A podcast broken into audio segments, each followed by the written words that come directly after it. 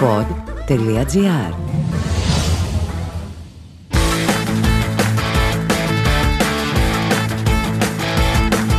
Αυτή είναι η σειρά podcast Ιστορίες Ράλι Ακρόπολης. Μέσα από την πλατφόρμα του pod.gr θα ανοίξουμε μια σειρά επεισοδίων με στόχο να αναδείξουμε κάποιες από τις άγνωστες πτυχές του Ράλι Ακρόπολης που φέτος συμπληρώνει 69 χρόνια παρουσίας στη διεθνή αθλητική σκηνή. Ιστορίες όπως τις έζησαν οι πρωταγωνιστές του αγώνα αλλά και όπως τις ζουν οι φίλοι και φυσικά οι διοργανωτές του.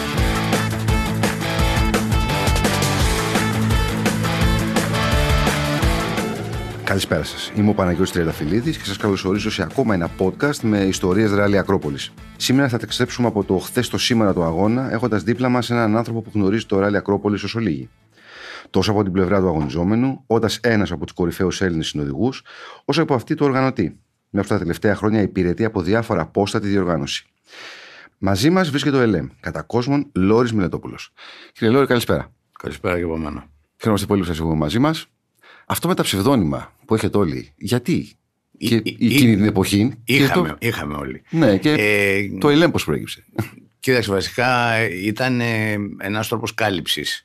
Εγώ ήμουνα μέσα στο, στην οικογένεια των αγώνων πολλά χρόνια, μέχρι που το 1981 ο Νίκος Ομπεμενίστα αγόρασε τη στράτος από τον Τάσο του Λιβιεράτο, το Σιρόκο, και έτρεξε έναν αγώνα με τον μηχανικό του, τον Παναγιώτη τον Μιλιαρέση, ο οποίος ήταν μηχανικός ο άνθρωπος, δεν ήταν συνοδηγός. Και στον επόμενο αγώνα, που ήταν ο τελευταίος αγώνας τη χρονιάς του 1981, το, ε, το ράλι Παναθηναϊκό, αν θυμάμαι καλά, το οποίο γινόταν στην Κόρινθο, μου λέει: Πήγα να βγάλει μια λισάνση, μου λέει να τρέξουμε.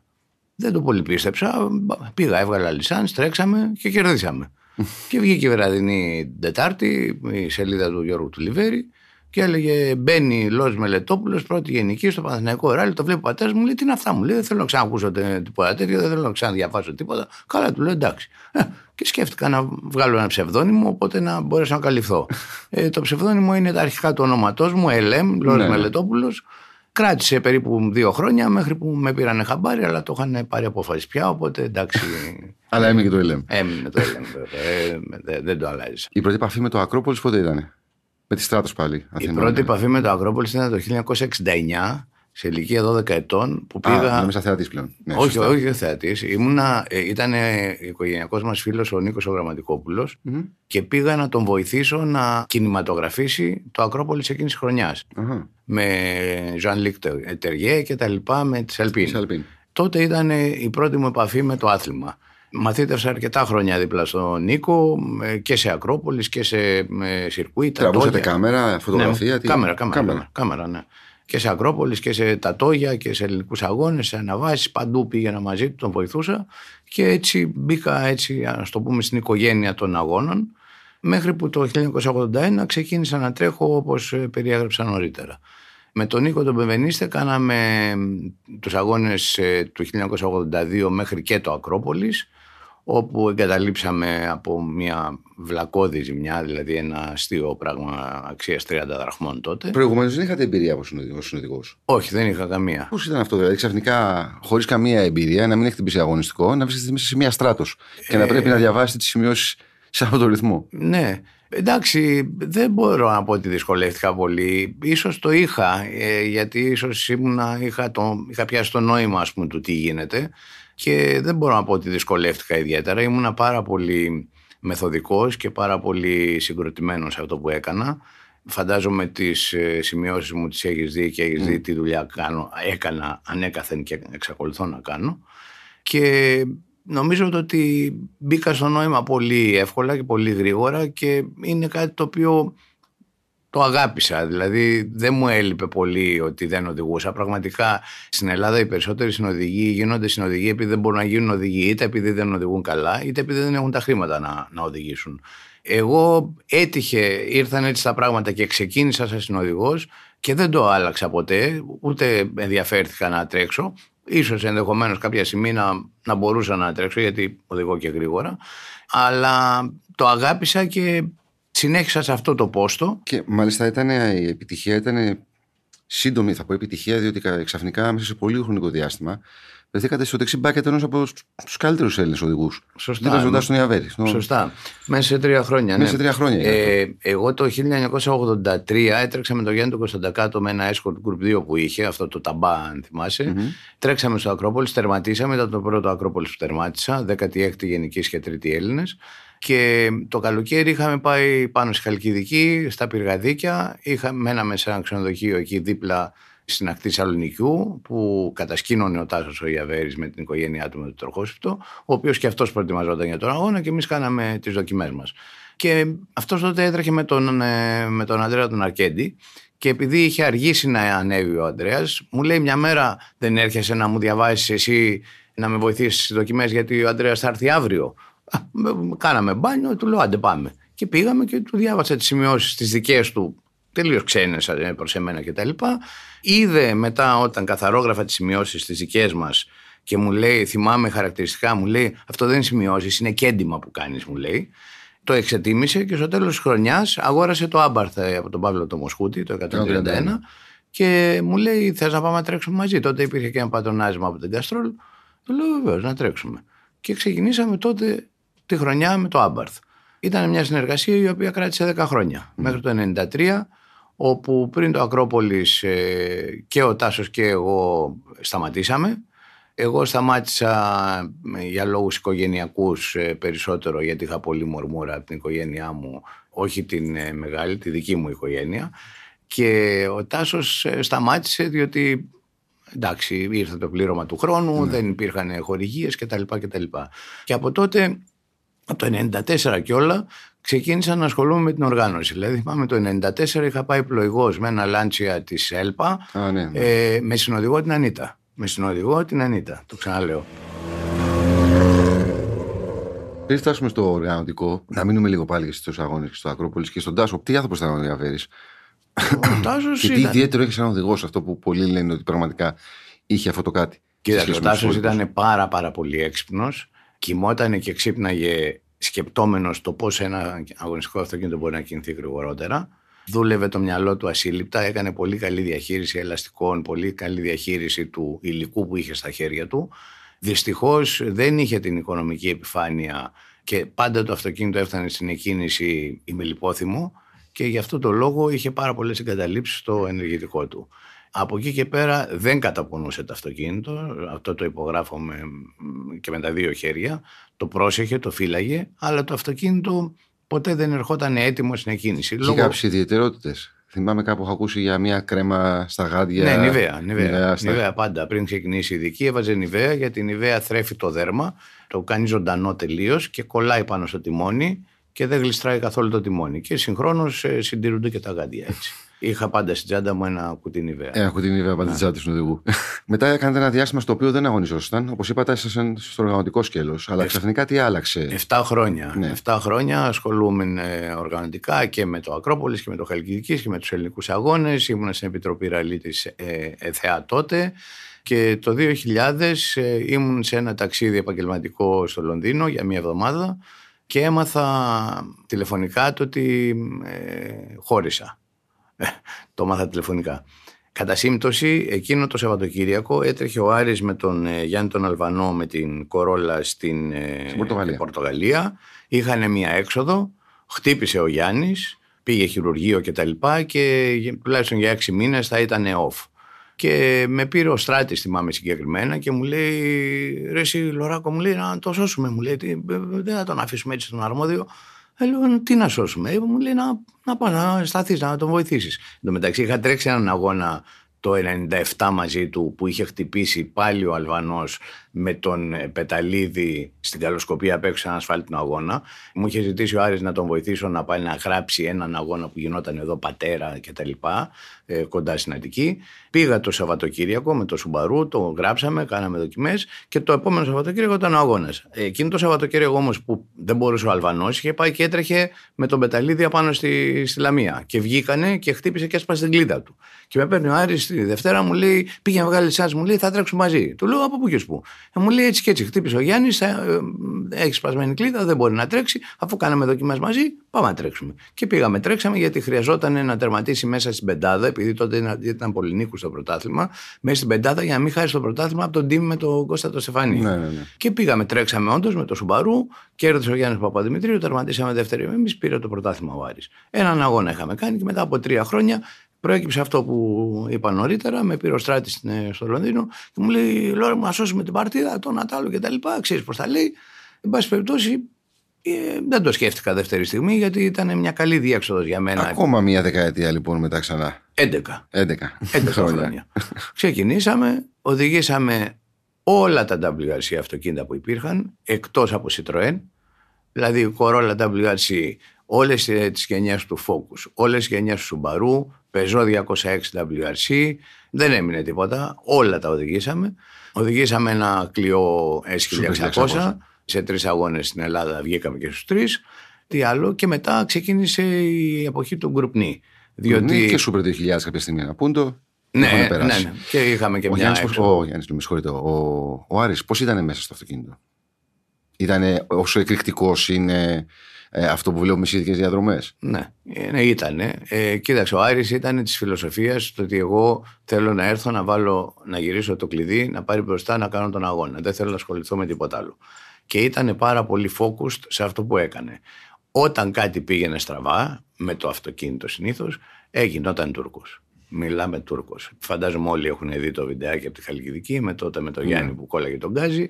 Την Πινελίκια είχαν πέσει. Το περιστατικό με το σπασμένο τζάμι πίσω με το Εύω στη Χαλκιδική, με το κράνος. Ακριβώς. Ακριβώς. και όλα αυτά. Σαν οδηγός όμως ήταν πραγματικά, θεωρώ και είναι περισσότεροι ένας από τους ταχύτερους Ναι, ήταν όντως. Αν με βάλεις να τον συγκρίνω με τον Τάσο, είναι ελάχιστες οι διαφορές. Α, είναι η επόμενη ερώτηση. ελάχιστες διαφορές μεταξύ τους. Είναι ελάχιστες οι διαφορές, ναι. Ελάχιστες οι διαφορές. Βέβαια, ο Άρης είχε, είχε στο βάθος του μυαλού του το ότι και να διαλύσουμε το αυτοκίνητο, αύριο θα έχουμε άλλο. ίδιο.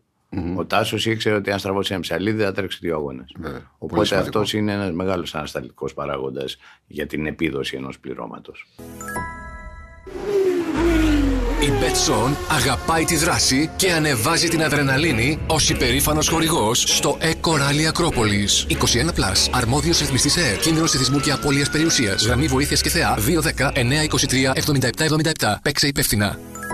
Πάντα κυνηγούσα την επίδοση στο Rally Ακρόπολη. Θεωρείτε ότι η 8η θέση και ο βαθμός, το 4 είναι η καλύτερη επίδοση που έχετε σημειώσει; Ναι, είναι η καλύτερη. Είναι η καλύτερη, όντως. Σε αυτόν τον αγώνα ήμασταν ε, πριν την τελευταία ειδική που ήταν ο Αγιο Στέφανος ήμασταν ένατη γενικής και ε, λίγο πριν ξεκινήσει η ειδική, έχουμε βάλει τα κράνη, έχουμε δεθεί, είμαστε μέσα στο αυτοκίνητο και περιμένουμε να έρθει η ώρα μας να μπούμε στο τυσί. Και εκείνη την ώρα χτυπάει το κινητό του, του αυτοκινήτου. Και λέω: Ποιος να είναι τώρα, τέτοια ώρα τώρα, είναι τώρα να απαντάμε με τηλέφωνα. Χτύπαγε, χτύπαγε, χτύπαγε. Λέω: Α το απαντήσω.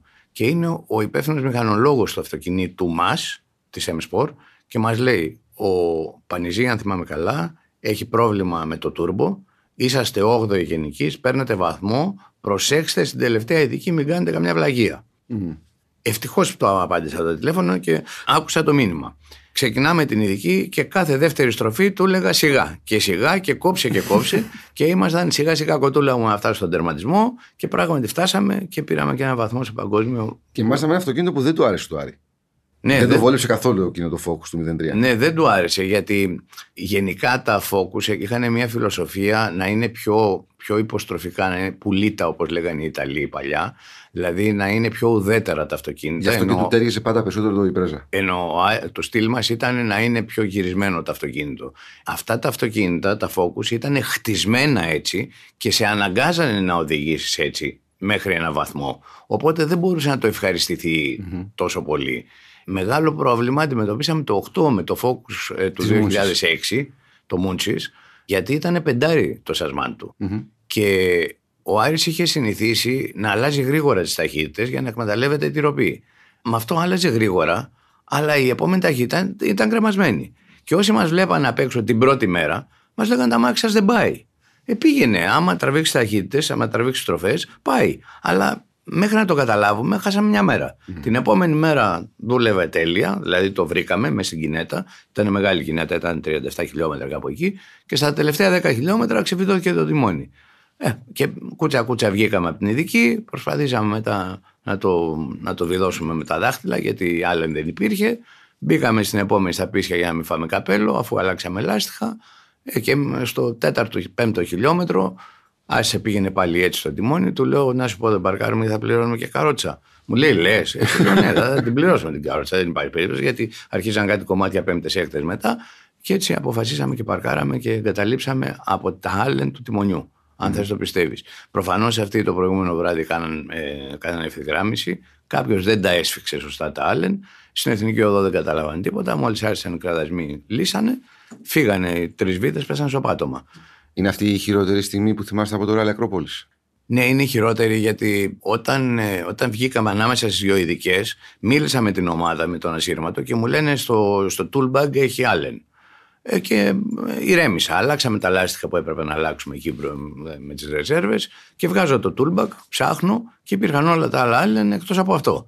Και τους λέω ρε παιδιά, δεν υπάρχει το άλλο. Όχι, λέει υπάρχει σίγουρα. Καλά.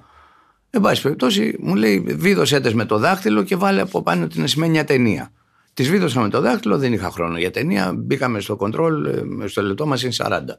Και ξεκινήσαμε την δική. Μετά από τρία χιλιόμετρα πέσανε πάλι στο πάτωμα οι βίδες. Και αφού εγκαταλείψαμε, παρκάραμε, ήταν ο γάτος από πάνω με το ελικόπτερο, κατέβηκε κάπου και ήρθε με τα πόδια και του λέει ο Άρης Γιώργο, Μείναμε. Έχουμε εγκαταλείψει. Έχουμε όλο το χρόνο δικό μας. Άνοιξε το toolbag τώρα και πες μου αν υπάρχει αυτό το άλλο. Για να ξέρω πώς θα αντιμετωπίσω την ομάδα όταν πάω πίσω στο τατόι. Και το ψάχνει με την ησυχία του. Όντως δεν υπήρχε το άλλο. Γύρισε ο Άρης με το ελικόπτερο. Εγώ έκατσα να φυλάω το αυτοκίνητο. Βρήκα τις βίδες, τις βίδωσα, έβαλα ταινία από πάνω. Με το που πέρασε ο βραγός, το καβάλισα και πίσω από τον ουραγό βγήκα και πήγα στο meeting point που ήταν κάτω στο λουτράκι που είχε έρθει η πλατφόρμα να παραλάβει το αυτοκίνητο. Μαζί με το μηχανολόγο, τον επιφορτισμένο με το δικό μας αυτοκίνητο. Του το παραδίδω, με παίρνει το ελικόπτερο, με γυρνάει στο τατόι. Ο Βίλσον, το κεφάλι κάτω, ε, δεν, δεν μας έχει ξανασυμβεί κάτι τέτοιο και ε, χίλια συγγνώμη και το ένα και το άλλο κτλ. Φεύγουμε. Παίρνουμε το ελικόπτερο, πάμε στο λουτράκι που μέναμε. Μετά από τρεις ώρες είμαστε στην πισίνα, χτυπάει το τηλέφωνο, είναι ο Μάλκολμ. Μου λέει, Λόρι, είσαι εδώ στο σερβις; Του λέω, Όχι, είμαι στο λουτράκι. Μου λέει, Μπορείς να έρθεις, μου λέει, να σου δείξω που είναι στο toolbag το Allen. Του λέω τώρα, μετά από τρεις ώρες. Τι μου λες τώρα, Είμαστε σοβαροί. Μου λέει, Γιατί, τι εννοείς; Του λέω, Αποκλεί, του λέω την περίπτωση αυτός που ήταν υπεύθυνος για το toolbag να το είχε ξεχάσει και να το έβαλε τώρα. Μου λέει, Αμφισβητή, λέει την τιμιότητα της M-Sport. Ψάξτε αλλού, λέει, να νοικιάσει το αυτοκίνητο του χρόνου. Εγώ δεν σε ξαναδίνω. Καλά, του λέω, εντάξει, όπως νομίζεις. Και από εκεί κάναμε πέντε χρόνια να μιλήσουμε. Μέχρι που ξαναμιλήσαμε το 2012, αν θυμάμαι καλά. Εδώ πέρα. Μάλιστα. Ενδιαφέρον. Ναι, είναι ανέκδοτο αυτό, αλλά το λέω. Και ε, είναι, ε, να, να συμπληρώσω το ότι ήταν μια συμμετοχή που είχε πάρει 300.000 ευρώ. Ναι, εργοστασιακή συμμετοχή. Ναι, 200, 260 ήταν ο αγώνας και 40.000 ήταν μια μέρα τέσσερις Σαρδινία που είχαμε κάνει πριν. Α περάσουμε όμως και στην πλευρά του οργανωτή που το έχετε κάνει και αυτό. Εξακολουθεί αυτή η άβρα του αγώνα να σας συντρικάρει; Ναι, ε, σίγουρα. Δηλαδή με το που τελειώνει το Αγρόπολης αρχίζω και σκέφτομαι το επόμενο. Ασχολούμαι και με τους ελληνικούς αγώνες, με την Ομοσπονδία. Πηγαίνω σαν παρατηρητής, σαν πρόεδρος αγωνοδικών σε αρκετούς αγώνες. Αυτό οι, οι αγωνιστικές σας γνώσεις είναι αυτό το στοιχείο που, δηλαδή, που βοηθά στο οργανωτικό επίπεδο; Ε, σίγουρα είναι. Σίγουρα είναι. Δηλαδή η εμπειρία είναι, είναι πάρα πολύ μεγάλο εφόδιο και πολύ μεγάλο όπλο στα χέρια μου. Οργανωτικά τώρα επειδή ασχολούμαι και με τα τεστ όπως γνωρίζεις τα τελευταία 10 χρόνια, 11, είναι όλα αυτά είναι αλληλένδετα. Δηλαδή τα τεστ μαζί με το Ακρόπολης, μαζί με τους ελληνικούς αγώνες και τα λοιπά, όλα είναι, δένουν μεταξύ τους και σίγουρα η εμπειρία είναι το μεγάλο ατού που έχω. Γιατί ξέρω μια ομάδα τι ζητάει επειδή το έχω ζήσει, τι ζήταγα εγώ όταν ήμουν ένα κομμάτι αυτής της ομάδας. Οπότε καταλαβαίνεις ότι δεν χρειάζεται να μου ζητήσουν κάτι, το έχουν έτοιμο γιατί ξέρω τι ζητάνε και ξέρουν τι χρειάζονται. Του χρόνου είναι το 2023, είναι το 70ο Ακρόπολης. Αν έρθει κάποιος και σας ζητήσει, αν είχατε την επιλογή, μάλλον θα πω καλύτερα, να μείνετε στο πόστα όσο από την πλευρά του οργανωτή ή να τρέξετε για να συμμετάξετε στον αγώνα. Τι από τα δύο θα προτιμούσατε; Ε, νομίζω μια χρονιά θα, θα άφηνα το οργανωτικό. Για να επιστρέψουμε στον μπάκετ. Για μια χρονιά, ναι.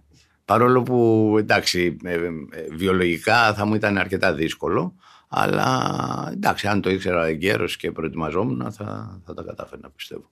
Αυτός ήταν ο Λόρις Μελετόπουλος, γνωστός πιο φυσικά ως ΕΛΕΜ. Ευχαριστούμε πάρα πολύ που ήσασταν μαζί μας εδώ σήμερα. Μοιραστήκατε μαζί μας πολύ ωραίες ιστορίες από το Ράλι Ακρόπολης και όχι μόνο. Αυτό ήταν ακόμα ένα podcast του Ιστορίες Ράλι Ακρόπολης, ενώ όλα τα προηγούμενα και ό,τι ακόμα ακολουθήσει μπορείτε να το βρείτε στο pod.gr. Σας ευχαριστούμε πολύ.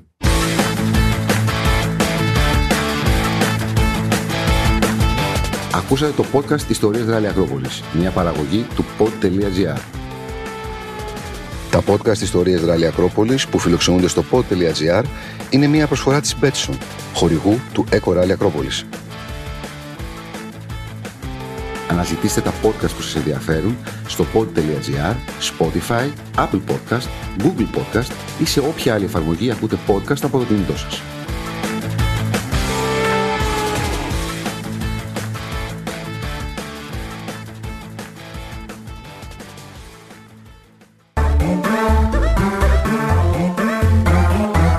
Pod.gr. Το καλό να ακούγεται.